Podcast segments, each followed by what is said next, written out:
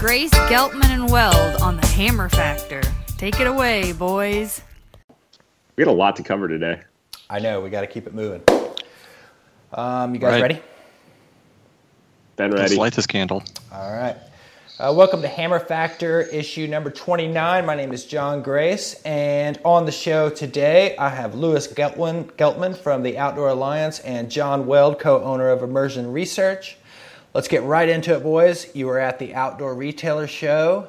Give us all a report. Well, I say we were we were going to call in. You know, we made big talk about calling in from the show.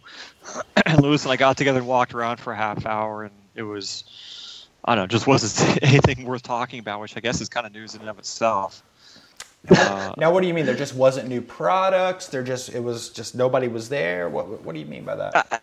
Well, it's just you know, crusty. first, no, you came in at first and you saw like it looked, it looked, it looked like there's a lot of exhibitors there, and you're like, oh, it's gonna be the same old show.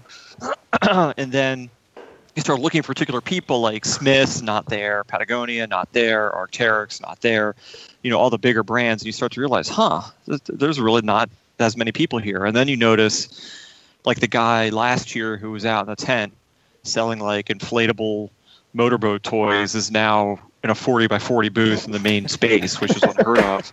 then by day three, you're looking around, you're like, this looks kind of like a Sears department store, like on a Tuesday afternoon. you know, just not, not a lot of stuff going on.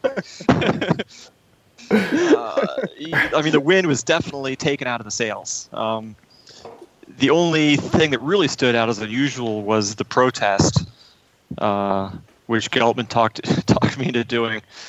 Uh, it, um, which I'm glad I did in retrospect because we were walking up to it, and, and I don't know how, who organized. Do you know who organized that, that protest?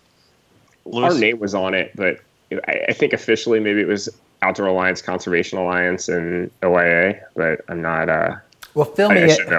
fill our viewers in on this protest. What was the protest all about? Well, it's protest about the governor and Bears Ears, and you know the you know all that, and you know the whole reason why the show's moving to Denver next year. And then the the idea was to people were going to meet on front of the Salt Palace, you know, the convention center, and then we're going to walk the five or six or eight blocks up to the Capitol, where there'd be some speakers and stuff. And Lewis and I started approaching this, and it, for a second it it was like, uh oh, this looks like a nerd party. There's like 10 people standing around. And then we kind of around the corner and realized there was like a couple thousand people packing the streets, lining up for this thing. So I thought that was that was pretty cool for sure. Lewis, do you want to take yeah, I thought it was cool. I mean, uh, yeah, I, I think that was well described. It was like we're kind of like in this little pack of people, and we were kind of the last ones heading up that way. We were like looking around, and we are like, yeah, this isn't too bad. Like maybe 100 people, and then you see like a mile up the road where people are crossing the road, and you realize that we realized that we were kind of at the end of the line that was going back like five blocks, and yeah, I mean, I think the news said there were something like 3,000 people there. They had like the news helicopter and I don't know. It was cool. It was good energy. I mean, I'm glad that I think me and Weld are not so much the uh, the protesting types, but I think it was uh, it was cool. You know, It I think th- happened, and it was. I think the I, I mean, kind of the, the the backstory for me is, you know, there's kind of a, a feeling out there, and Lewis, you could probably illuminate this better than I can, but there's a feeling out there that the outdoor industry is kind of a bunch of wussies in terms of like political clout and following through with threats. You, you know what I mean? Like we'll kind of roll over for anything. And I feel like this is the first time I've seen like the industry come together and really lay the hammer down and do something. Um, Yeah, I You- think you that's know- exactly right. I mean, I got to, to OR and I'm just like thumbing through my phone and I'm reading this Outside Magazine article that's an interview with uh, with Yvon Chouinard and he calls everyone in the outdoor industry a weenie like a bunch of times. And you get to OR and I think everybody is already. I mean, to me, that was the most notable thing about the show was the degree to which protecting public lands was not really an optional message to be a part of what you're doing. You know, it was you know, a lot of these brands had left. The ones that were there, I felt like you almost got a little bit of a sense of guilt that they were there, and the idea that you're you have a responsibility to be an advocate on public lands issues seemed to be thoroughly absorbed. And you know, it was cool to see that protest be as well attended as it was, and you know, I I don't think anybody's over the moon about the outdoor retailer show leaving Salt Lake and going to Denver. I mean, it's going to be a pain in the ass. It's a hard thing for OIA. It's going to be tough for you know locals who don't really deserve to take that kick in Salt Lake City. But at the end of the day, I'm super glad to see the outdoor industry like standing up and doing something and saying like enough is enough. We're not just gonna talk about this stuff. We're gonna we're gonna act on our values and this stuff, and that was good to see. Killer. So outside of the outside of the uh, march and the protest sex and all that.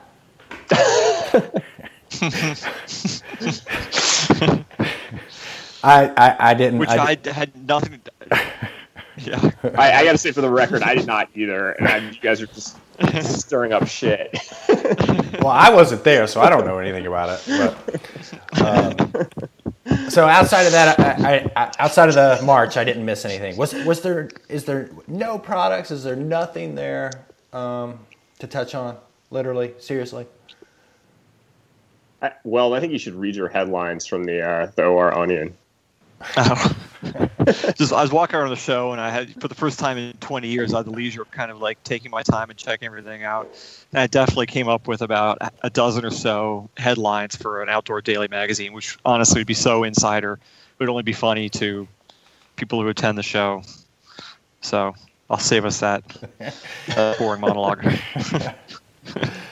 Uh, how was the? Uh, I made Lewis laugh, which is usually my only goal.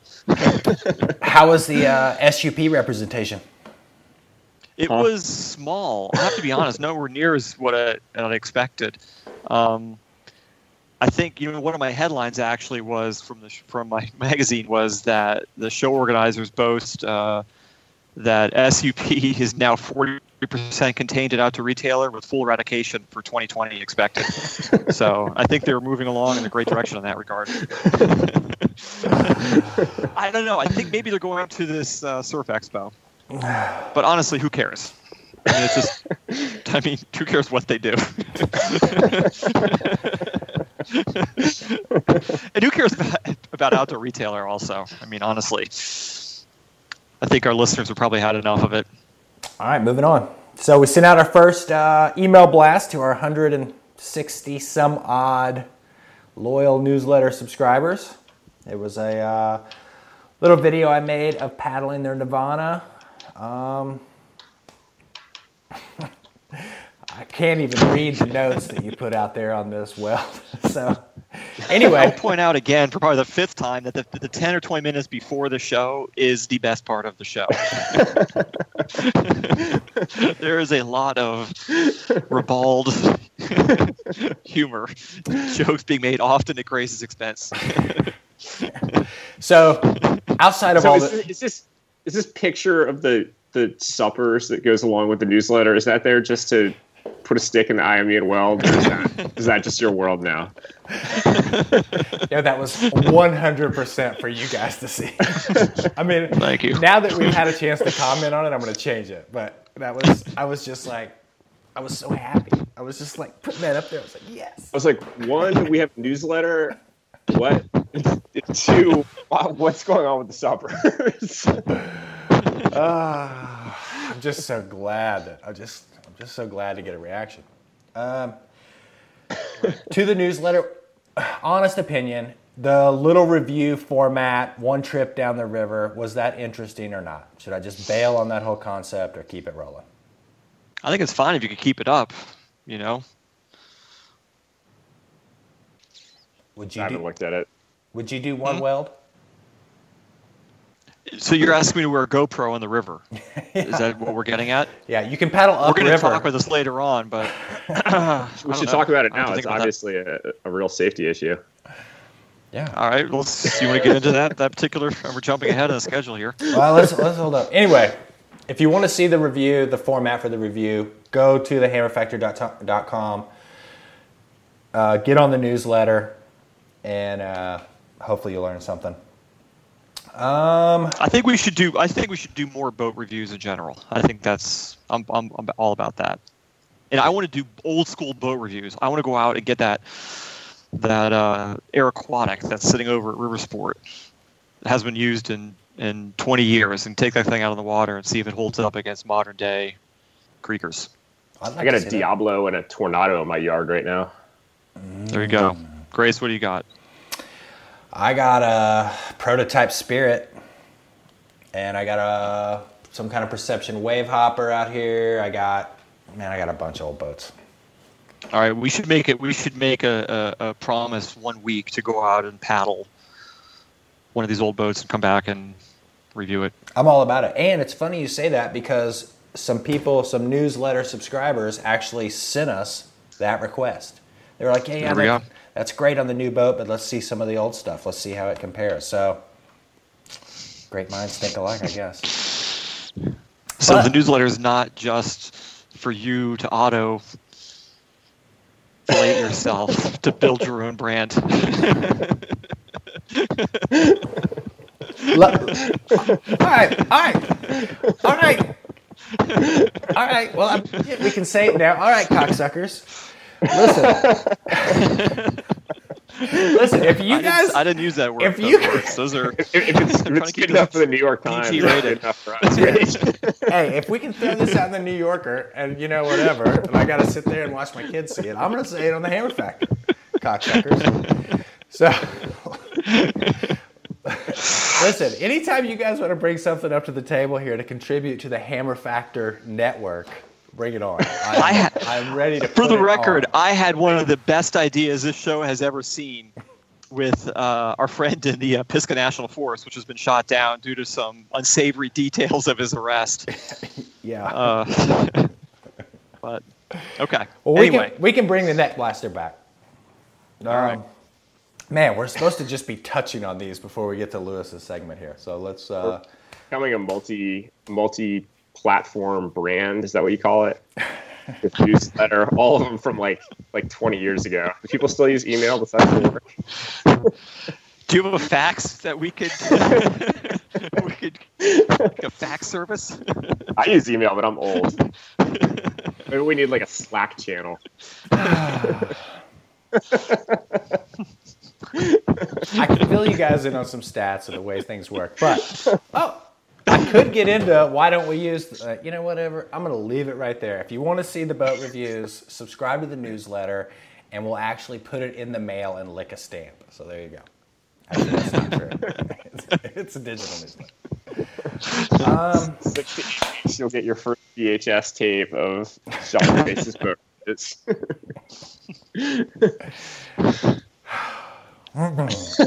Moving on. Erwin, Tennessee. sort of running running tally of how many sighs I can elicit out of you, Grace. You're doing pretty good so far. soon, soon we're going to get started on the green race here, and then we're going to really get into it. But moving Oh, on God. to the Erwin conversation. Hmm. We kind we kind of lost the plot with the hanging elephant. With the hanging elephant. Someone said we jumped the shark because of the hanging elephant. Oh, yeah. What was that? Yeah, I don't know, but maybe we did. But let me tell you where the whole Erwin comment came up and why it's on my mind. Because every year at the Green Race, we kind of throw some initiative out there. And this year, our initiative, what we're going to kind of throw our weight behind, is seeing if we can leverage to get the Nolichucky River designated wild and scenic. So, a big part of telling that story and getting that to happen is getting the local people, the people from the area, the people who depend on the river, on board to make this political swing happen. And Erwin has an interesting history, and one of its histories is they, they, they did in fact hang an elephant in like 1906. So we can move on from there. The point of the story I know, is it- the point of the story is the Yeah. Nolichucky is a credible river, and and you guys are unwittingly getting ready to get behind designating the Nolichucky wild and scenic river. So And I think they should embrace their, their heritage with the uh, hanging elephant, but that's just me. What do I know about branding? moving on. Oh God. They should have put a big Erwin, Tennessee, like neck blaster on the elephant. kind of like, kind of like the latest IR dry top, you know. Oh man. Quick, quick hit here on the uh, Muddy Creek Falls. This was added at the last second here to the show notes. What's up with Breaking Muddy? news. I, I I've never I had never heard of Muddy Creek Falls. So what's up with Muddy Creek? Breaking news. Muddy Creek Falls, highest waterfall in Maryland. It's probably about 50 feet. Uh, comes into the top Yakima River left just past the put in. Got ran for the first time uh, a couple days ago. Um, I had a list of who ran it, but I, I don't have it in front of me. I know Wyatt Heineman and uh, Jared Seiler were two of the guys. Uh, Nick Williams was another one. And the other two guys I can't remember off the top of my head. I apologize. But in the show notes, we actually have a link to the video that'll show everybody. But uh, Does anybody you go to know, a log siphon afterwards? Uh, no, but there's actually a funny story behind that. But I, I'm, I'm not going to blow because that might appear somewhere in someone else's social media content. Um, so a couple interesting things. One, this happened during the summer, and it seems like now we live here in a temperate rainforest because every year for the past three or four years we just get four to five inches of rain a month. It seems. Um, and so, you know, Cucumber Falls got ran again, which is that crazy waterfall that goes into the lower Yough uh, a couple weeks ago. Um, and then in, Cucumber Falls got ran for the first time last summer. Uh, so, I, I mean, we're just, I mean, I don't, there's something weird going on that these waterfalls are getting run for the first time strictly because we just are getting more rain than we- we've ever seen. So, Um, so is that the main Consistently. Is that the main reason Muddy Creek had never been ran before? It just nev- didn't get high enough. Uh, it just didn't get high very that high very often, you know. Um, but we, I mean, we had huge amounts of rain here, you know, and I think it just the time was right and the right crew of people were there. The other weird thing that happened was is that they were kind of trying to hide, you know, for the park as they put on, but right away it was the middle of the day on Saturday, and the park police were there, and they actually helped them put on and helped them with parking, and then cheered as they went down and gave them a high five at the bottom. That's awesome. Right, so this is- Maryland State Park. This is, yeah, this is Muddy Creek Falls, uh, 50 feet, which is, you know, contrast that with what happens if you try and run Ohiopyle falls, which is about 12 or 13 feet, you know, without signing a whole raft of, of disclaimer, you know, of waivers and, and forms. Um, you know, you can run up to 1.8. So I don't know. I mean, the, the policy on this kind of thing's all over the map, obviously. Dude, that's bigger news So- than they actually ran the waterfall. yeah, right. I know.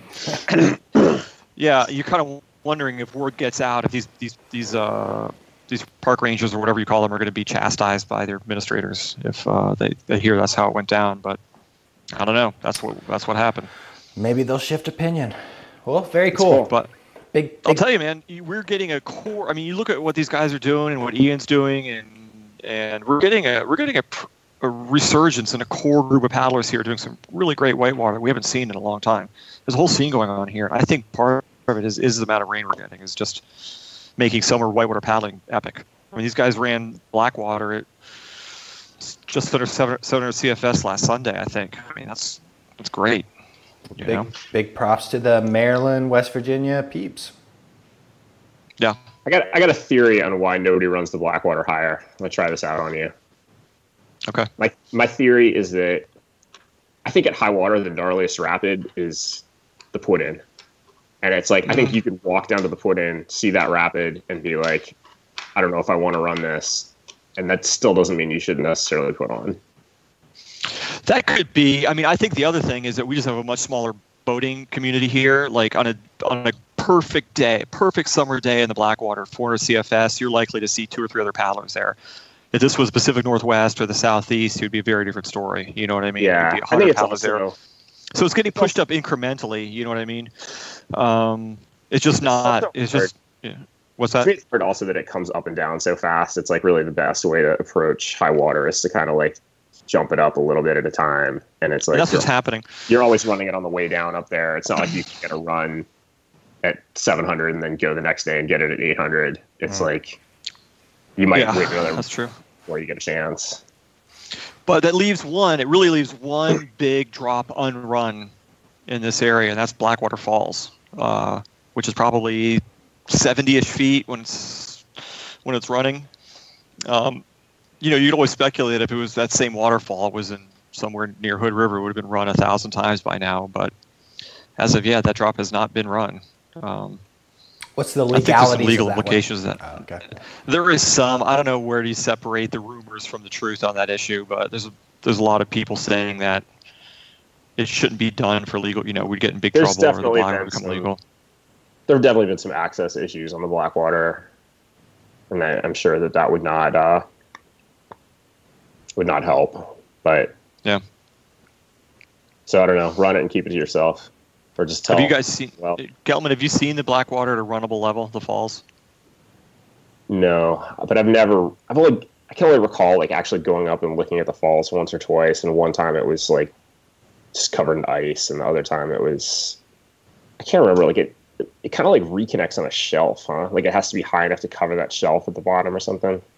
Way I yeah, I mean, to me, there's a big. When I saw it, and I haven't, I don't have a huge selection of experience to pull from, but it, it, it you, you kind of want to run, it- you want to run it over to the left side, and to uh, on the approach, it's, it's a huge, you know, two foot high boil that that's about 30 feet across. You have to paddle up on top of, and be able to get across this boil to get your boat lined up to run off the falls with some kind of, you know, correct vector and that's dicey because you could go up on that boil and get shed off like really hard to the right and be in, have some real serious problems. Uh, that to me was the biggest obstacle, but it definitely looked doable. Don't, I mean, I, it didn't look impossible, that's for sure.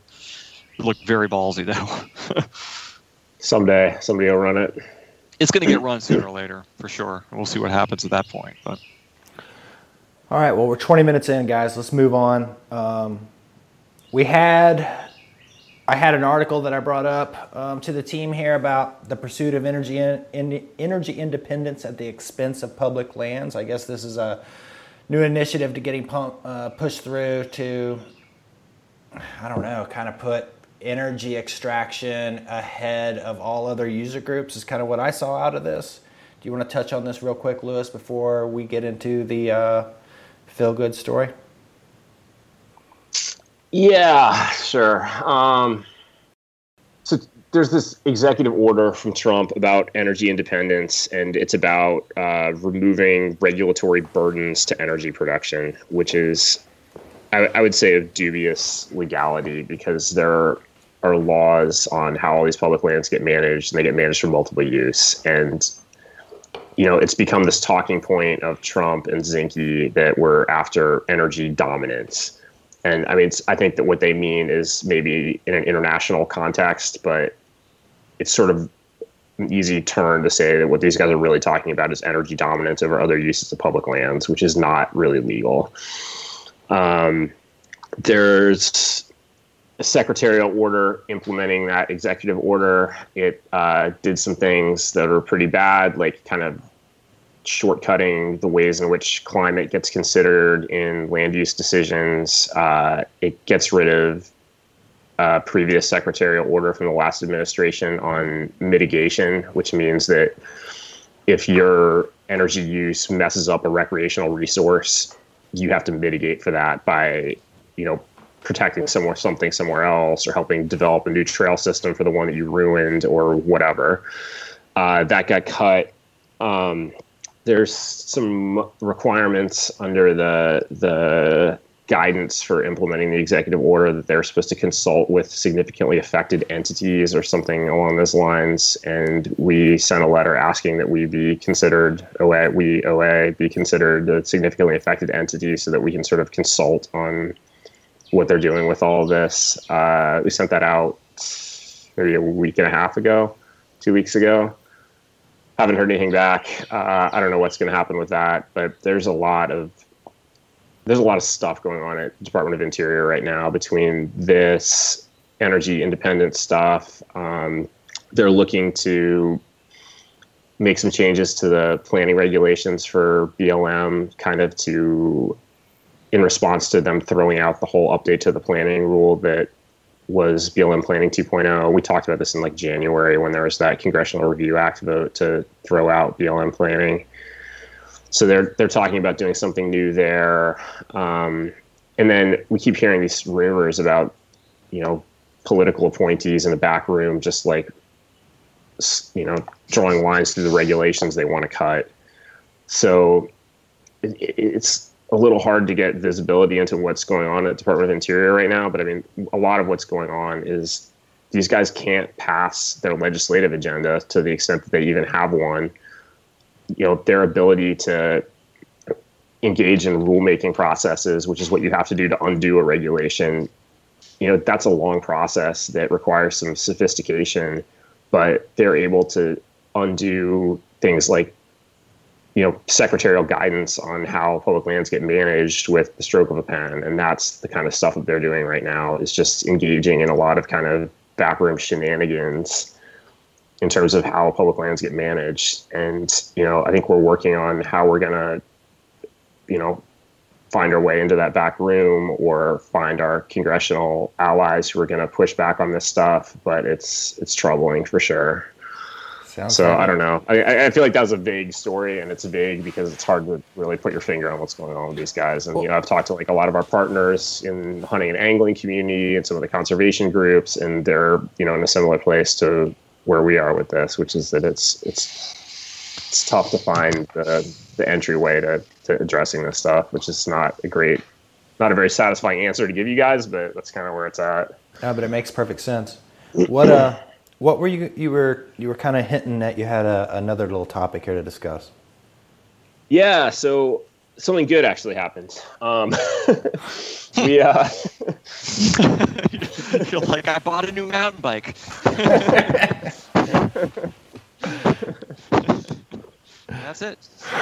Um, so we talked like in the past about forest planning, right? Which is this process that every national forest has to go through every 10 or 15 years where they basically create a zoning map for the national forests and it does things like determine where there's going to be logging where are places that are you know more important for their conservation values how we're going to manage these pieces of public lands. And when forest planning happens there's a requirement that the land management agencies go out and look for potential uh, wilderness called recommended wilderness and also eligible wild and scenic rivers. And then those places get some like interim protections in the forest plan and just sort of management guidance so that you know it's not as as good as designating wilderness or designating a wild and scenic river, but it's it helps. And we've got this piece of legislation that we've been working on for a few years now. It was introduced in the last Congress, and it just got reintroduced that would add national recreation areas to that list. Mm. So this would be a way to, you know, as forest planning is going on, it's going to make the Forest Service and the BLM look for, you know, places that are really important for outdoor recreation, and then give those places some like interim protections until potentially an NRA could be designated. And the bill is called uh, Recreation Not Red Tape, which is kind of a weird name, but it does some other stuff as well, like adding a recreation mission to the land management agencies that don't already have one, like Bureau of Reclamation and uh, FERC, among others, which is kind of a big deal. And it has some permitting reforms for outfitter and guides, but this this NRA piece is what we're most stoked about. And we worked super closely with Wyden's office on this for like a number of years, and unbelievably, he was able to get Rob Bishop to introduce this bill in the House. Um, I don't know how much you guys know about Rob Bishop, but he's uh, very conservative. Has historically been just awful on public lands issues, like maybe one of the worst. He's the chair of the House Natural Resources Committee, which makes him the most important person in the House on public lands issues and for some reason he's decided that he's sanguine with this. Uh, I've had some meetings with his staffers, and what they told me was that he had kind of gotten tired of butting heads with uh, Raul Grijalva, who's the ranking member on that committee, meaning he's the top Democrat, and he just really wanted to find something that they could, you know, do that was bipartisan. So I'm like unbelievably stoked by this. It's like big deal. Like we've been working on this NRA thing as like a concept. Just how do we protect, in particular, places in the front country, like that otherwise would just be managed for multiple use, like would never really be designated as wilderness. But how do we like protect those places? This is I don't know something we've been thinking about for a really long time. I wrote a big chunk of this legislation myself, and uh, I'm stoked. Congratulations! Yeah, thanks, man. I'm so undeserving you might get my fifty dollars back. Sick. Well, I don't know. It's good to have like a little good news for once. no, that is incredible. You know, I mean, you can't argue with. I mean, it's you can't argue with having a voice at the table. So that's that's super rad. Um, we were gonna get into this. Uh, hmm. Do you guys want to get into the killer amoeba, or did we skip that? I don't care about the amoeba. Weld might just stop laughing, start laughing uncontrollably if we. We could we we could blaze through the killer amoeba and take a second. All right. Well, let's let's keep it quick so we can get into we can get into our celebrity guest. Um, anyway, article comes out. Uh, another child dies by the brain-eating amoeba in West Yep. Virginia. Um, very sad to hear. And I kind of correlated that into some recent news that the Whitewater Center is not going to test for this amoeba. Right. And then the family of the girl that died at the Whitewater Center is suing the Whitewater Center Yes. for wrongful and wrongful death type arrangement. Yeah, exactly. So Right. basically there i had no real point with sharing this with you guys other than the amoeba still in the news it's not going away Well, hopefully it's gone away, right? well i mean the amoeba itself is, has gone away but the news of the amoeba is not going away because it's still popping No, the on my amoeba is ever present. yes yes so We can't Charlotte escape the Whitewater amoeba. Center stock plummeting as we speak. well, in the lawsuit, they claimed one of the things that the, the lawsuit suggested that the, the Whitewater Center should have done is warned customers of the potential of a brain-eating amoeba, which I have to admit, it's not good for business. When you think, I mean, if you step back and look at it, that's not. If you're going to go rafting, you don't want to be warned about a, a brain-eating amoeba as part of the gig. Um, yeah, I mean to to put the lawyer hat on for a second, um, that is like a just like a boilerplate uh, claim in like any sort of like negligence or like liability suit is failure to warn. It's like whatever it is, you're like failure to warn. That's like just something that gets thrown in every time. But well, this is a very sad I thing don't I, can't joke about it but i God, our, the Hammer Factor has taken a dark turn, man. It's just laughing about hanging elephants and brain eating amoeba. You guys, you guys are sick. uh, it's kind of macabre for sure. don't exclude yourself lewis one of these days i'm going to record the pre-conversation Seriously. Hey man, you guys Blackmail are, you. Um, anyway, I guess we heard from the pathologist the brain eating amoeba is really a non starter. It's not really something you need to worry about. Well, he says they're chlorinating the water at Charlotte, and that should kill it. Yeah.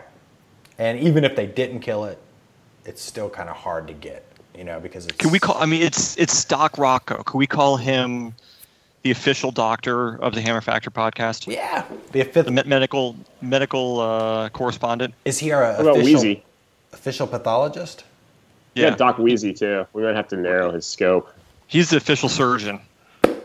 all and this right. guy could be the official pathologist. We've got a medical the- team. We've got a medical team at Hammer Factor. That's right.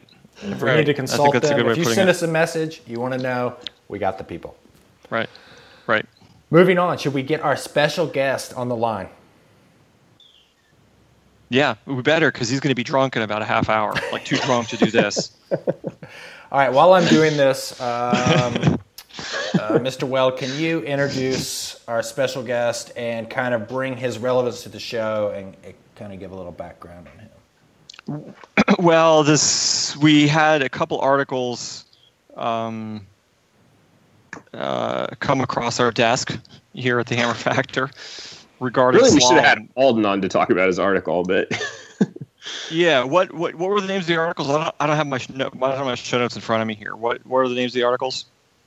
it's Alden Bird's blog, and it's called Notes from the North Country. But I don't know Right. what the, the blog was. The two the two posts were about, and this is this is definitely a, a Hammer Factor trope, but it was about slalom and the death thereof in the in the United States and the importance of slalom and paddling. And we thought it was high time to bring in some authority on this subject to really hash this this out. And so uh, we thought, who better than Eric Giddens, who uh, who well, I don't. I mean, he's a paddler I, I can tell he's a paddler because he's wearing a sup hat right now. He's I want this just John. Corrado sup We gotta hat. make him a retired paddler. Uh, welcome to the, Thanks having me on. welcome to the show. He's an Olympian. He's a, he's a, he's an Olympian, right? His wife was an Olympian. He has a, he's been through the slalom machine, you know. Uh, he's been churned up like sausage in the slalom machine and spit back out the other side. And also an uh, Uh-huh. Olympic slalom broadcaster, so maybe he can help us Pull this shit our show together. order here. Yeah, exactly. Could you, could you use but your I'll give it a broadcasting voice while you do the interview? If you'd like me to, Mr. Well, do that. welcome to the go ahead, give, show. us, give us your bio. welcome to the show, Yeah. Eric Giddens, and uh, feel free to introduce yourself and a little about you. All right. Well, again, thanks for having me on. Um, I've heard legend of this uh, this podcast. So I'm definitely stoked to be involved. In fact, uh, Mr. Weld promised this would boost my kayaking career. So I'm gonna Hmm. right after this is done, I'm just gonna go boof the meat and see what happens. um, so, quick story about me. I got into kayaking. I actually got into whitewater canoeing when I was a child with my family, and saw some guys on the Nantahala running through gates, and I was maybe 11 or 12 and got into it, and I've been doing it ever since. That was 33 years ago, I think. And uh, eventually made the junior team, the U.S. team, made the Olympics in 1996. I've coached uh, at the Olympic level. I've been an Olympic judge, and now I've been broadcasting the last two Olympics for NBC. So been around the sport a long time. Uh, I still haven't figured it out and what makes it tick, but it's a fun conversation to have. So you read the Well- article that was sent over here. Um, there was two articles in particular. They were from the Notes from the North Country website. Um, where are they? One of them was uh, why whitewater kayaking isn't a family sport and how slalom can help. And the initial article was called "The Two Jacksons." Can you give us your opinion? Yeah.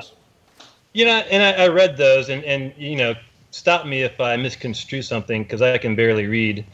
But uh, we'll start with the first article. Um, the first article basically said that the reason slalom kayaking has has died is because there are too many rivers to paddle in the United States that are good, and why would you basically you know run around in circles in class two when you can go you know move class fives, and uh, you know.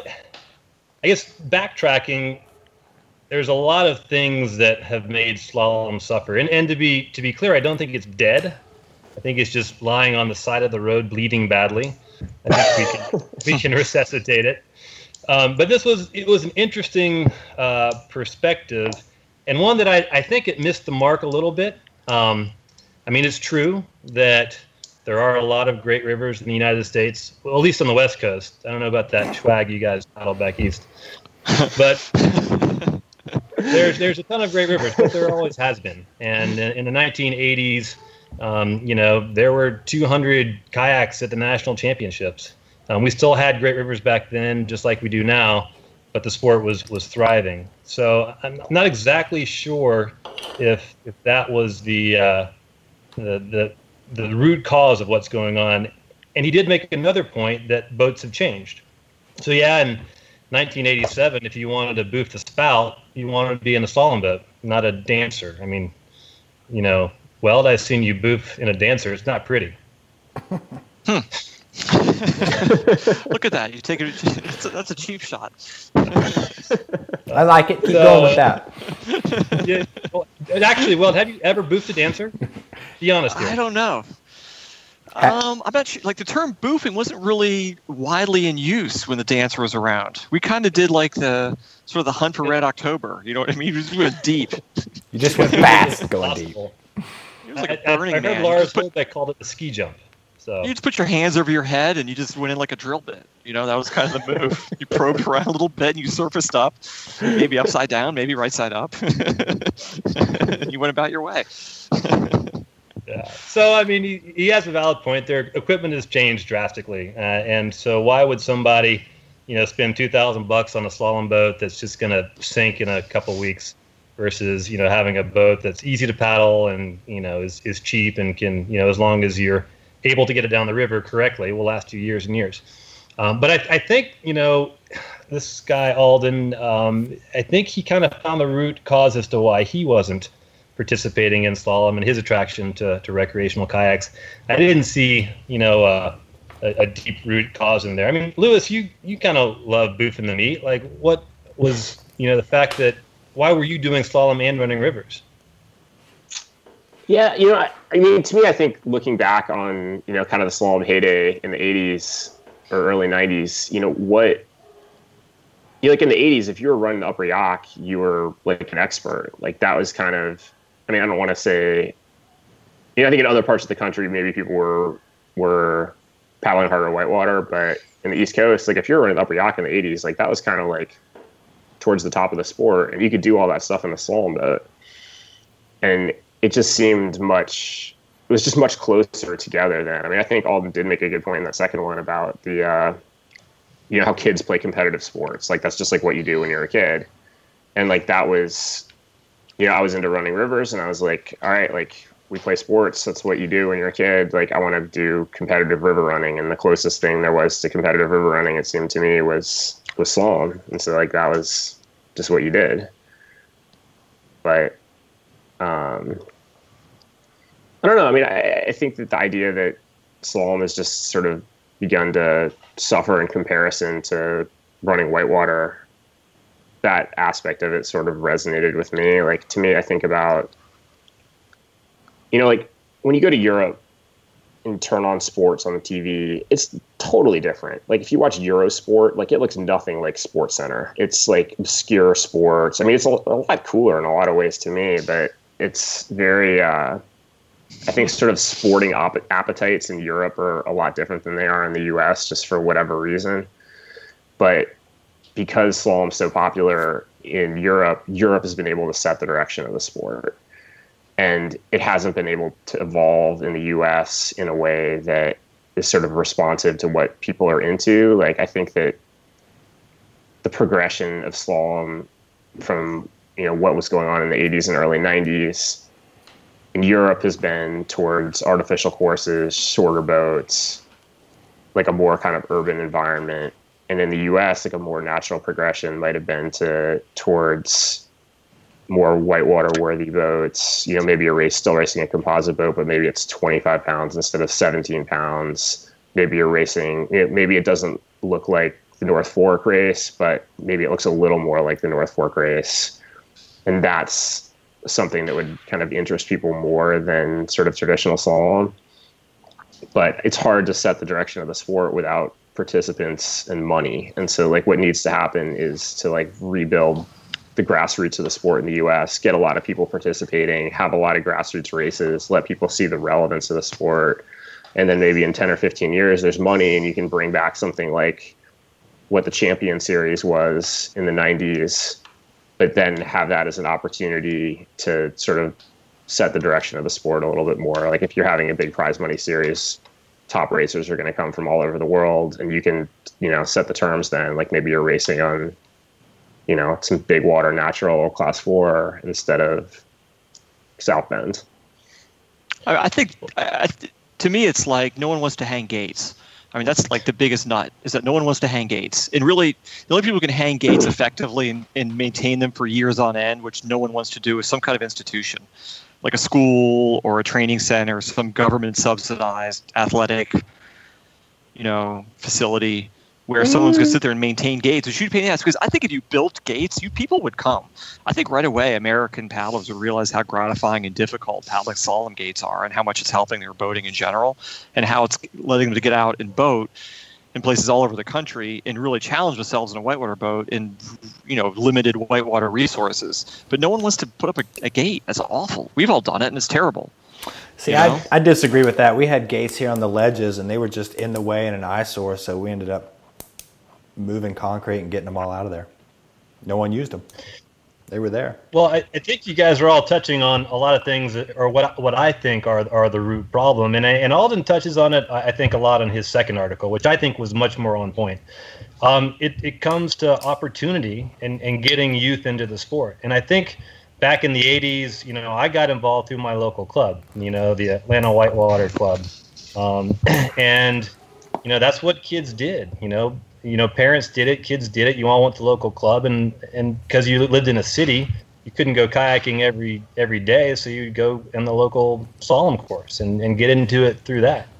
So I think you know the, the death of the of the local whitewater club um, is kind of you know part of it. I, I, think we, we lost touch on on our priorities of getting people into the sport, and kind of had more of a priority on you know getting people on the U.S. team, and that and that kind of cut out the foundation from un, underneath us. And that's you know I, I blame the USOC a lot for that.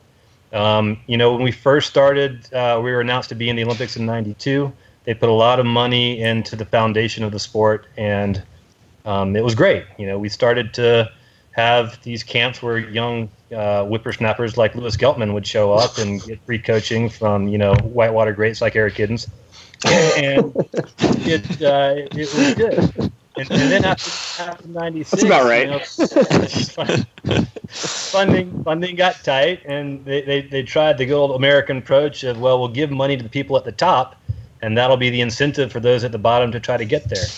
And what happened at that point in time is a lot of the clubs had turned into racing clubs as opposed to just general whitewater recreation clubs. And then things started to fall apart because there was no more funding. Um, and people were expecting to get money, like coaches needed money. It wasn't people volunteering their time. So, um, you know, and, and he, he, brought this up a, a lot in the article, just getting kids into the sport. Um, so I think that's our biggest challenge moving forward. If we want slalom to survive, which you know maybe John Grace you don't because you've always hated slalom. Hmm. Uh, maybe, maybe we need Straight to get kids kids into it and uh, and realize that hey, you know, as, as me as a as an ex slalom racer, I'm gonna have to volunteer my time and hang those stinking gates up and get a few kids out there and coach them a couple times a week and and go from there. And then you know having the the local series like Lewis mentioned, the Colorado series, the Champion Series. Uh, we used to have a series in the Southeast, the Dixie Cup. Um, you know those were things as a kid I looked forward to. Um, you know you could you could race three or four weekends in a row and not drive eight hours. You could drive like you know an hour and a half or two hours each way and and have a great time. So those are the things that that you know I think we can do a lot better on moving forward. Will it save the sport? I don't know. Um, I mean, why has the USCKT failed to do anything like this for year after year? I mean, I mean, I think Giddo was right, right on. I mean, it's this idea that all the money has to go to the top of the sport, and I think the reason is that the sport is run by, you know, the parents of high-level junior racers and the people on the national team, and everybody is just sort of fighting all the time for their own piece of this like little tiny pie, and there's nobody really at that in that conversation who's really pushing to invest in like the very very lowest levels of the sport. And i think that that's just essential to all of it. I, I, I agree lewis. And the problem is as the pie gets smaller and smaller we get more vicious about trying to get that piece of the pie and we you know at some point we need to be uh, sort of altruistic and if you go back and think about it like so john lugbill and davey and Kathy and all those guys, when they started in the 70s, they weren't getting big checks from the USOC or from USAC. They weren't getting coaching. It was just a passion of theirs. They figured out ways to make it work. And I, I think the the failure of, and I, I, I should use this carefully, but uh, the idea that just because we're good at something means we should get a lot of money. Um, okay. I, I think that needs to go away. I agree. And I, I think that you know, building that base of the sport, it's like an investment in fundraising too, right? It's like I don't know if you remember back when when uh, Clyde's is like a restaurant chain in DC, and they sponsored all the yeah, yeah. restaurants in DC. Yeah. And you know, I'm sure at some point it was like the reason that happened is because the guy who owned that restaurant chain was just somebody who this guy Stuart Davidson, and he was passionate about kayaking and about slalom, and he wasn't a slalom racer, he was just a kayaker, but he saw that there was relevance between what he was doing and what these folks in the national team were doing. And it's like you have to have that broad base of interest in the sport. You know, like if you make opportunities for people who are just you know recreational boaters to you know go paddle some gates, like get a little coaching, see that this helps you get better and that it's kind of interesting. Like those aren't people that are going to make the national team, but maybe they're the people whose businesses are going to decide that they want to you know help support USA Canoe Kayak, or maybe they're the people that are going to validate that activity for another business that will, because like you know, like somebody approaches your company and is like, you should sponsor these slalom racers, and you're like, well, let me ask my buddy who's a kayaker, like what he thinks, and the guy who's a kayaker is like slalom, like that's something that people wearing lycra shorts do on concrete channels in Oklahoma City. Yeah, but you know, it, it, it's you know, along with that, you know, I think a lot of our listeners might be a little confused as why we keep coming back to this as a subject. And I mean, the thing is, is I think we all know how much better you get at kayaking by practicing slalom, even in class two. And as soon as you know a guy who's an accomplished class five paddler who's never paddled a gate has to do a clean 10 gate course in a class two rapid he can't you know how you know how helpless he is in that regard and how terrible it is it's an eye-opening event. Like they realize they don't know almost nothing in terms of, of how to read current you know and and, and uh, uh, what's what i'm looking for? You know understanding of, of, of reading water you know? So i don't know. I think that's that that's that's why we keep i mean that's why i keep beating this drum because i just realized how much better we how much better of a paddle you can be this was part of your curriculum you know and I think that people, I think people see that, and then they're like, you know, I have people ask me all the time, they're like, how do I, you know, get some slalom coaching or like get involved in this? And it's like, you just got to shrug your shoulders, right? It's like, I don't know, like be 20 years younger and move to Oklahoma City. How do we make slalom more inclusive again? I mean, there's there's a couple That's... of little nuggets in this uh, in this article about sort of elitist, you know, clicky spandex wearing and uh, I'm, I'm going to uh, read an actual quote out of this, and maybe Lewis, you can help me out in deciphering this. My lasting memories from those years are a lot of scruffy-looking 20-age racers chasing each other around the theater in Dickerson. Who, who is he talking about in that particular? you know what? I, have discovered the downfall of Slalom is Lewis Geltman's freaking fault. It's that he was just wandering around in his spandex and Ryan Bond. Scaring people away. Geltman and Ryan Bond. Ryan Bond. Yeah, that's the real yeah. cause right there. uh, we'll have to get Ryan Bond on here to defend himself. I, I don't think that's a good idea. so anyway, it's it's fun to actually have this conversation. I mean, the fact that we're having this conversation means that maybe there's some some hope down the road. Um, but the bottom line is, I don't think there's any one magic pill. If, if that was the case, we, we probably would have done that a long time ago. Um, but but certainly trying to trying to build the, the bottom structure of the sport back together, and that's kids. Um, and you and you see it in Europe, and you see it in the United States. A lot of these kids that are starting to do well, you know, their parents were paddlers, and you see it in Europe too. It's it's kind of one of those things, you know. If if uh, um, you know, you're born with a club foot, you know, and then you have kids, your kid also has a club foot. So if you're a slalom paddler and you're born, your kid might also be a slalom paddler. So That's a great analogy. It's, it's a curse that you have to pass huh. I mean, Lewis, do you know who, who's our who's our top ranked men, uh, male and female slalom paddler in the U.S. right now? Uh, best kayaker is uh, Michal Smolen. He's legit. He uh, won the U23 World Championships um, a couple years ago. Has some World Cup medals. He's he's good. Um, the top uh, ladies paddler was Ashley Nee. Uh, she didn't go to team trials this year. I think partially because of the funding issue. Um, so I couldn't actually tell you who who that leaves. See, I, I think I've, what I've heard is that there are a, a handful of really good uh, women's kayak racers, but they're like 15 years old and like they're really good. There's, there's a really good group of young ladies coming up. I think Sage uh, Donnelly is, is awesome all around kayaker, um, but also again some some kids. You know Davis and Leibfarth, uh, their their parents were paddlers and they're getting into it and they're doing really well. Hmm. All right, there we go. Giddo, why aren't you on Upper Cherry right now? Because I had to brew the last couple days. Is it running right now? Is that the is that the word? Yeah, I think uh, I think like today or tomorrow is probably the day. Start hiking. Today? Yeah, I got a beer festival this weekend in Mammoth. I'm still holding out for like uh, Middle Kings at the end of August or something. Hopefully, I can get strapping my kayak on my back and do one big uh, one big hoorah. We'll see. Man, I bet I bet Middle Kings will be in next week. Yeah. One, one week from today. I bet you could start hiking one week from today. I saw it was Man, down to like. so, there's so much snow up there still, Grace. I saw that uh, Kings at Rogers Crossing was down to like 2,400 or something like that. Yeah, I, I think it's gonna it's gonna be a while. I'm guessing before it drops below 1500, but we'll see. It's it's been a crazy year out here in California. There's been so much snow, so much water. It's been a great uh, great reprise from our our five years of historic drought. Yeah, man, Kernville, you guys are back on the map.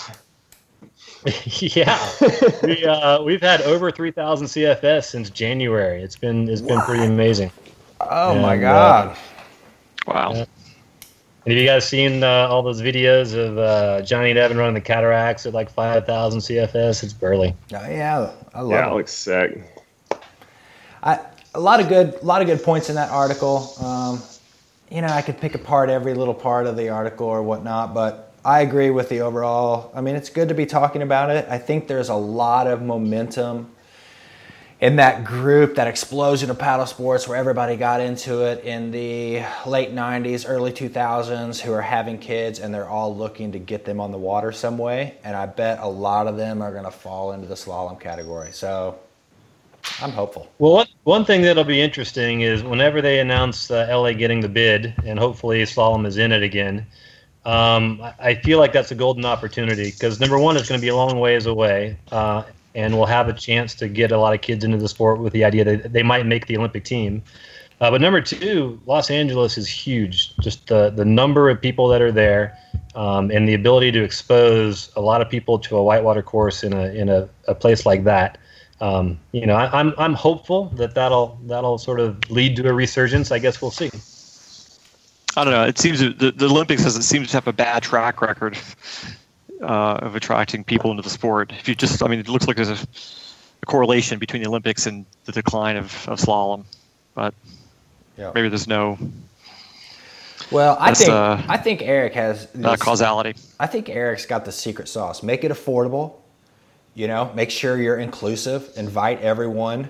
Um, Should we encourage plastic boater manufacturers to make plastic slalom boats? well, Does that make I sense? I don't think I don't think so. I, yeah, I think you just put on more races for plastic boaters. So again, you know, we've gone to our, our local race here, which has a really good turnout. We've gone to single poles, like eight or nine, so you don't have to like mess with too much, and people love it. You put padding on the poles, you don't count penalties. You know, it basically becomes uh, an obstacle course in a kayak, and you know, it's technically at slalom, um, but it's nothing close to what you're going to see on on the Olympics on TV. Yeah, I mean, I feel like slalom has a great reputation in the Northwest right now between the North Fork race. We had a slalom race at Spirit a few times during the Little White race, and uh, we've had a few beer slaloms. I feel like beer slalom really might be the. Uh, If Yeah, that's the case, I'm coming out of people into the sport. retirement. You better watch out, Gutman. I'm coming out of retirement for that. I kind of decided was old to keep organizing it, but uh, who knows? Maybe I'll come out of retirement. Well, if you need a sponsor, Kern River Brewing Company would happily, uh, you know, be your, your. We just need very, very good insurance in place. yeah, sure. I'll, get, I'll, I'll get our local ACA rep on it. We, we need to make sure there's no amoebas in the water before anything went down. No amoebas. We'll definitely need some vomiting insurance. You know, that sort of thing. All right, uh, should we keep going? Yeah, we should keep going. Um, you know, I got more I could say on that topic, but anyway, Beer slalom. moving on. um, we talked. You, you guys touched a little bit about money at the top of the circuit, and that comes into a few people fighting over the dollars. It kind of brought me to another topic that we kind of wrote in our um, show notes a little bit about you know, athletes in general, sponsoring athletes. Um, you know, is the value of that money, what it actually does, the value of the sponsored athlete for the actual sport. Um, John, can you elaborate a little bit on, on, on kind of what you were saying there with that little note?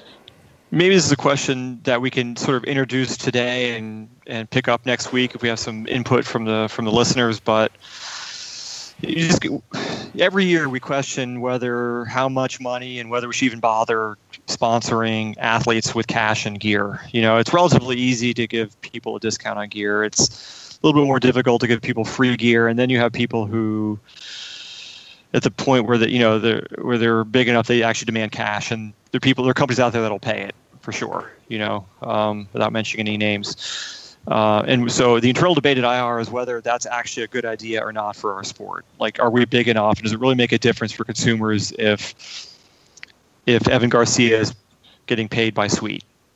I mean, is that helping Sweet sell stuff? So I don't. Ha- I mean, I've been doing this 20 years. I still don't have an answer. You know, like, so I, I don't know. I, I kind of want to throw that out there and see if uh, people out there have any input on that. Eric has going to solve this for me right now, maybe. Well, it's interesting because I'm coming from it from a, a, different perspective. So, so we have a brewery out here in California, and I get approached by paddlers, you know, for for not just free beer, but but, but money potentially as well. And we haven't done it yet, but it's something we've we've discussed, Rebecca and I. Um, I, I would consider giving someone money not because they're going to help my brand necessarily or sell more beer, but um, and again, because I'm not in a paddle related industry, I don't know how you guys could ever give money away because I don't know how you survive in a paddling industry. I tried to talk you out of that, John. Remember we were talking about making booze and you didn't listen to me. But yeah. Anyway, no, it's, I, yeah, it's. I, I am kicking myself. Um, but but maybe this is an opportunity for me to say, okay, well I'll give you some money, but I want you to turn back and then do things for the paddling community, like like for example, coach some kids or or you know be a good influence on on the paddling world and not just go huck your meat off a waterfall and throw my my you know uh, logo up on, on the video. So I don't know. It's and I don't have the answer, but it's something that we're we're thinking about, but from a totally different perspective than than you have been, John. Yeah.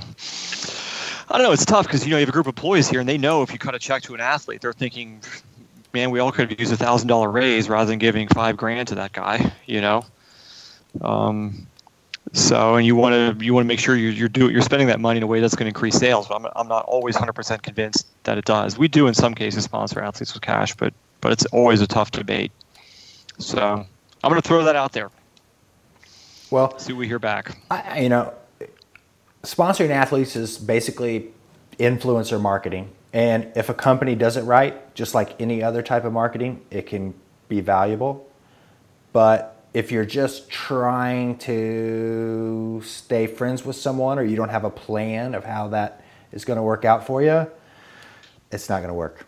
So that's my two cents. I think it can be great for both parties involved, but if you don't have a plan to actually leverage that money spent, then. But what do you do? I mean, what do you, what do you expect them to do? You, you know, I mean, you could say you could say, give me some photos, and they may or may not do that. No, that's they that's where you, won't. That's where you're messing. You know, up. you could say, I need you to go to some stores and visit visit stores, give a gear clinic, and they're gonna be like, there's just no way I'm doing that. I mean, are you're gonna tell Evan Garcia to go visit stores and talk about gear. He, that's just simply not going to happen. Well, why don't you get a you team know? of guys together, throw them some cash, and say, "Look, I want you to start a, paddle, a slalom paddling club once a week in your area, and just talk about that. Do something different." Uh, maybe maybe that's the answer. You know, and I think if you're just going to throw them out and be like, "Yeah, you know, idea. hashtag me, hashtag me on some Facebook posts," I'm not sure that's going to generate some revenue. But if you go out and actually make an impact, I mean, that's the same as you yourself going out there. You know, marketing. The def- definition of marketing is creating a market. So have them go out there. I think it should one. be. I think it should be a little bit more like demeaning and like hazing oriented than that. Like it should be like you have to just hang out at the takeout for like an entire afternoon and just run shuttles all day. That would be good. I'd be like, push, like that was sick. IR just sponsored my shuttle. Eric, that's what you should get him to do. You should have like a 15 passenger van and have him run shuttles and hand out beers. I, I, I think I think we have solved this problem. I, I think I'm going to start I like that, that idea. My In fact, what we're going to do is, is I'm going to personally sit there and hike people's boats into Upper Cherry um, you know, just uh, just to you know get some good good vibe out there. All right, so maybe I'll rephrase this question. Give me things that if I pay an, an athlete, give me things they can do to either grow the sport or humiliate themselves, and or humiliate themselves. If you do it at the same time, that's ideal. you know what you need to do is you need to sponsor Lewis, but do sup clinics. Before like yoga in, SUP classes in spandex. Yes. I'm, making this nonprofit dollars now. I don't have to do myself like that anymore. Okay, before we move Right. on to the uh, SUP section of the show, let's throw it out there to our viewers. On it's, you know, to our viewers, have you made a decision on buying something from an athlete, and if so, what was it? We'll see what we come up with. We'll, we'll revisit this one a few times. It's a good topic. There's nothing right. more frustrating than being like, yeah, we're going to get into like, you know, sponsoring somebody. I'm like, okay, well, this is a discussion outside of paddle sports. Let's just say it's this is a discussion I recently had. Well, okay, that sounds great. You know, we've got this small amount of budget. You know, well, what do we want them to do? Oh, I'm not sure. I just want to be a part of it. Well, I'm not sure that that is going to pay off for you. And I bet it's just going to end up with frustration on both ends. So, that's my two cents. Um, so, how's the paddleboarding out on the current these days? Uh, I don't know. There's been water, so I've been kayaking. But um, Yeah, when there was no buddy. water for a long time, uh, it was actually pretty fun getting into paddleboarding. Uh, Rebecca and I, you know, we were in San Diego for a while, so we were surfing. And then this new sport came along where you could actually surf and hold a paddle at the same time. And it was like, holy crap. And in the ocean, it was actually advantageous. Uh, and then people started doing it on the river, and it looked like exactly the wrong tool for the job, but we tried it anyway. Um, and it turns out, yeah, it is the wrong tool for the job. But you know, when all you have is class two, you might as well make it hard, right? So we've been doing it for a while, and Rebecca's been doing well. She made a bunch of money at the Payette River Games, and we've been going to GoPro games last couple of years and, and doing kayak and sup races. So uh, it's it's been it's been good. I you know I have to admit, John, it's it's more fun than it looks. I've done it a few times. I just I can't quite I just can't quite wrap my head around it. I don't know. We can all agree, though, that the greatest thing for paddleboarding is drought on rivers. Yeah, which we don't have. I mean, we like I said, we live in a rainforest now. We get we get ten inches of rain a month, I think. So it's just never ending, All right, Yeah, guys. I, I got a mountain bike and solve that problem. Oh, my God. Here we go. right? All right. Hmm. Guys, we're at our time, li- time limit. Favorite section of the show here rants and raves. This is where our cast goes on a little bit of a rant or a little bit of a rave about something that they're stoked or not so stoked about. Who would like to lead us off with our rant and rave section? I got a rant. All right. Lewis, actually, before I start, Lewis, do you actually have a rant or rave this week that's been prepared? Lewis is going to. I to do contribute. actually. I, as Well, well, usual, you- did not have one prepared, but when you started talking about this sponsorship dilemma, one came to me. All right. Why don't you go ahead then? My rant is putting your sponsor logos on your stuff in a stupid way. Like, if you're sponsored by Immersion Research and cover your paddle and your boat in Immersion Research stickers, what I feel like you're saying with that is not, I like Immersion Research. It's, I'm sponsored and I'm using this gear because I got it for free. It's like using the gear is a better advertisement and having it remain vague as to whether you bought it with your own hard earned money or got it for free is a way more valuable endorsement in my eyes than just like covering yourself in stickers when what you're really saying is like, look at me and how cool I am. I'm sponsored. That's what I got. All right. All right. Well, that brings me to a quick question, Weld. If someone got a Yeah. neck blaster of immersion research, would that Right. would you be into sponsoring them? That's like a neck tattoo, right? Just to so we all. It's like a tattoo that goes up around your neck and into your ears and stuff like that. Um. They might they might get some free shorts or something. I don't know. I'd have to look at the tattoo. But you wouldn't pay for the artwork. No, I don't think so. Larry Boothby would not be into it. I assure you. I don't. I don't pull him kicking and screaming back into this podcast, but uh, he would not like the neck blaster IR logos for sure. All right, let's hear your rant. your face. Okay, my rant. My rant is in the ACA, and Lewis, I'm sorry if I'm getting you in hot water about this, but we were at this outdoor retailer trade show, right? And you know, it's kind of a thing. You know, I mean, people go there, spend a lot of money on booths, and it's a chance to put your best foot forward. And even in a down year like this year, you see thousands, you potentially can see thousands of people. The ACA. And this is this is you can you can agree with this without saying anything bad about your partner. The ACA had the sorriest booth I have ever seen at any trade show, bar none. This guy had a card table behind a door with like beer koozies and refrigerator magnets on it, and that was it, and and some brochures. I mean, it was sorry, and I'm thinking ACA, man, you got to get your head in the game. You know what I'm saying? We're fighting for our lives here, and you got you got koozies and magnets. The, be- the best part of this was that Weld was not just thinking these things, but accosting the dude behind the picnic table about it. I had no idea who it This guy- was. You're like laying into the intern. he's just like looking at this guy, and he's just like, well, just walks up and he's like, he's like, what is this? Like, what what's going on here? The guy's like, ah, we got some like beer koozies and magnets. Weld's like, yeah, like, like, what are you doing? I mean, they're hurting. I mean, they're, they're actually spending money to hurt their brand by doing stuff like that. Seriously, you know, they could they could take that money and do anything with that, and be better spent than doing what they did there. That's my rant. ACA, if you're listening, you you got to get your act together. That's not that's not cool, right? Look at Lewis and uh, and uh, Kramer. You got Kramer, who's basically the Abbie Hoffman of the outdoor retailer, at a megaphone screaming at people on a stage. And Geltman's, you know, shit runner, podcast star, you know, in a suit, lobbying Congress, super happening. I mean, you guys are you guys have it going on. They should take a they should take a cue from from your script. You know what I'm saying? All right, that's my rant. that's what I got. Uh, Eric, would ACA, you like? give me a give me a call, ACA. We, we got some talking to do. Yeah, at least he's teaching, right? Something. Would you like to chime in on this one, Eric? Do you have a rant or a rave? I, it's really hard to follow John up on that. Um, But I, you know what? You can jump Since- on the ACA bandwagon if you want. I'm cool with that. I, I'm gonna I'm gonna stay away from that one with a with a ten foot pole. Um, but well, you know what? Let's since slalom racers are always uh, elitist and negative. Uh, what, how about if I rave about something? Is that allowed on the on the show? Bring it. When's the last time you actually raved about something? It's been a few weeks. I think come up every once in a while. When he went, get, It's usually about one of us. like Grace raved about himself one time. Uh, so Where does that even come from? Like, how do you? Where does that even? like, where does that thought even come from?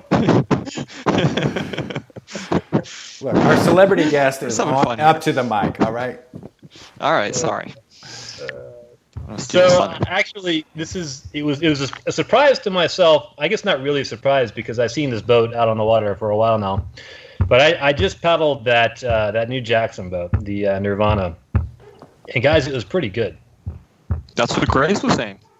Yeah, yeah, and uh, it's uh, you know I've kind of been I've been living in the '90s in my Nomad for a little while now, um, but it was uh, I was I was pretty surprised on what a difference it was from you know my my 19 my old Mad, and uh, I was pretty blown away. Not gonna lie. Do you have have you been paddling other other uh, sort of longish creek boats to compare it to, or is this just sort of Yeah, no. The other day at GoPro, I jumped in an Infinity. Remember that boat um, from the late late '80s? yeah? I mean, And, uh, that came out. That's like from the Korean War. I mean, something recent. Well, yeah, and and then I mean, uh, Infinity. there is there is a, five thousand people scratching their head right now trying to Google Infinity kayaks to see what the hell you're talking about. Poor Lewis's favorite boat. I mean, if you paddle like a 9R, have you heard of a 9R? It's a it's a boat Uh, by Pyranha, who's a boat company from England. Is, who's Pyranha? Right. No, I, uh, I've, uh, you're right. I haven't paddled many modern boats. Um, the green boat is one of my favorite boats. I got an Axiom. That's been pretty fun to paddle. All right. Um, but uh, yeah, it was just I don't know, just kind of this new, this whole new generation of uh, of boofy boats was was pretty fun to uh, fun to try out. All right. Uh, That's a, that's the second rave for Nirvana we've had in uh, as many weeks. Yeah, I think this is gonna tip me over the scales of actually having to try it. Dude, you got to watch that video I sent out, man, in the newsletter, Lewis. It'll educate you. Jackson kayaks, green, GoPro. Oh, lot speaking of which, there for me. we never we had on the show notes talking about whether GoPro cameras on a helmet is a safety hazard. Should we just touch on that real quick Nah, and get we'll- back to the last rant rave? We, we got to we got to we got to wrap this thing up. I'm gonna I'm gonna end here with a rave. All right. I'm gonna rave, and I believe I ranted about this on a previous show when we had uh, um, when we had uh, Luke Hopkins on to talk about the one wheel, but I've been one wheeling a little bit. I borrowed one and play, and I'm gonna rave on the on the one wheel. So, finish No. your rave, and I have a s- funny story. I'm gonna rave on the one wheel. All right, go ahead. John and Lewis are both out. holding their, their head in their hands right now. Yeah, exactly. so crusty. Do you do anything that's like new? exactly, dude. It's like, Like, like you still like Matthews when you're in a TV. What, what's Dude, going on with you? it's like their team hate machine over here. You know what I'm saying? It's like. anyway, this thing is utilitarian. It's sort of fun, and I can drag all of my kids' toys to the park. No worries with it. So. Well, Max Blackburn, who's our sales rep and pretty well-known paddler from the Northwest, is at our factory this week, and he ran the Blackwater this morning with Jared Seiler. And Jared, and he he showed up at IR like at noon, you know, like three hours late. Jared ran the shuttle to the Blackwater on a one wheel, and it took Wow. it took two hours because he had to stop at a gas station and charge it for like an hour. right? I will point out you can jog the shuttle to Blackwater in 30 minutes. okay. so all I have to admit that's pretty awesome, but not super time effective. There you have it. Hammer, Hammer Factor issue 29. I got to come up with a name for this. I'm going to call it Hate Machine because that's what we're dealing with here on the Hammer Factor. Oh, you see, now look at you. Oh my God! See, it just keeps coming. We love you. Eric, thanks for coming on the show. And Thank you for having me, guys. Really appreciate All right. your insight on the whole slalom deal, and uh, yeah, we'll have to. The offer still stands. If you want me to come back just completely wasted drunk and just talk random stuff, just just give me a call. Uh, we have a we have a show segment for you, the one I pitched earlier. I, I still want to keep that idea alive. Okay. We'll yeah, talk You know what I'm talking about. All right. Yeah, my, my people will talk to your people. Okay. Well, that's it for the Hammer Factor. Be sure to send us your messages, um, subscribe to hear more, and we always want to hear from you. We're out.